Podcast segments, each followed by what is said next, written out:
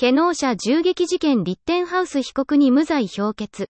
ニューヨークで抗議集会、ウィスコンシン州ケノー社で、昨年8月に起きた銃撃事件で、殺人罪などの罪で起訴された、カイル・リッテンハウス被告の裁判で、陪審は19日、5つの罪状すべてにおいて、無罪評決を言い渡した。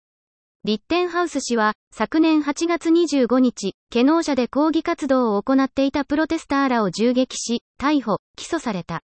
プロテストは、この2日前、現地で黒人男性が、警察官から銃撃された事件をきっかけに起きたもので、車両に火が放たれるなど、デモが過激化する様子が伝えられていた。銃撃より、ジョセフ・ローゼンバーム氏とアンソニー・フーバー氏が死亡。ゲイジ・グロスクロイツ氏が負傷した。リッテンハウス氏は、殺人罪で有罪となれば、終身刑となる可能性があった。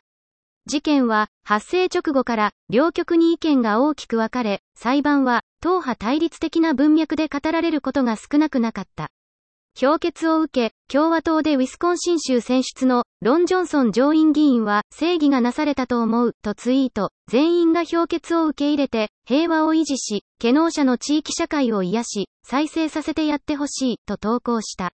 一方、黒人地位向上協会のデリック・ジョンソン代表は声明で、評決を茶番と非難、ケノー社に出かけて、抗議者を挑発するという、リッテンハウス氏の判断は正当化できない、と述べ、司法制度が、被告の人種によって異なる結果を生むという、これと同じ結末は何度も目にしてきた、と語った。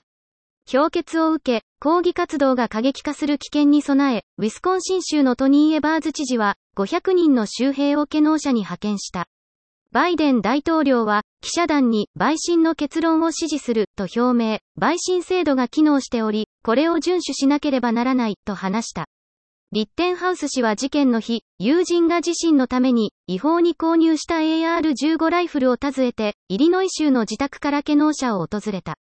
訪問の目的について、弁護人は、スモールビジネスを略奪から守るためだったと説明した。銃撃は正当防衛だったとして、すべての罪状で無罪を主張していた。一方、検察は、リッテンハウス氏は、トラブルを求めてケノー社を訪れたと主張、自らが作り出した危険に対して、正当防衛を主張することはできないと、法的に正当防衛は成立し得ないと訴えた。死亡したフーバー氏の両親、ジョン・フーバー氏とカレン・ブルーム氏は声明で、本日の評決は、私たちの息子を殺害した人物には責任がない、ということを意味するもの、と述べ、武装した民間人が、街にやってきて、暴力を扇動した挙句、自ら作り出した危険を、人々を射殺する口実にできるという、受け入れることのできないメッセージを送ることになる、と語った。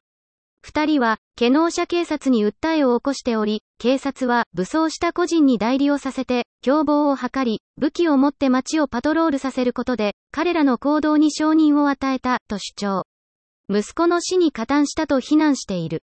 無罪の評決を受け、ニューヨークでは、ブラック・ライブズ・マターの抗議集会が行われた。午後7時頃、ブルックリンのバークレーズセンターに200人ほどが集合した。集団には、犠牲者の名前が書かれたプラカードのほか、リッテンハウスは差別主義者の殺人鬼。人民の評決は有罪、人種差別システムに正義なし、と、差別に反対を唱える者や、人種差別を伴わない資本主義はない、資本主義が我々を殺している。革命こそが正義をもたらす、と、社会変革を訴える内容が書かれたサインを手にした人々が参加。1時間ほど周回をした後、ブルックリンブリッジに向けて行進を行った。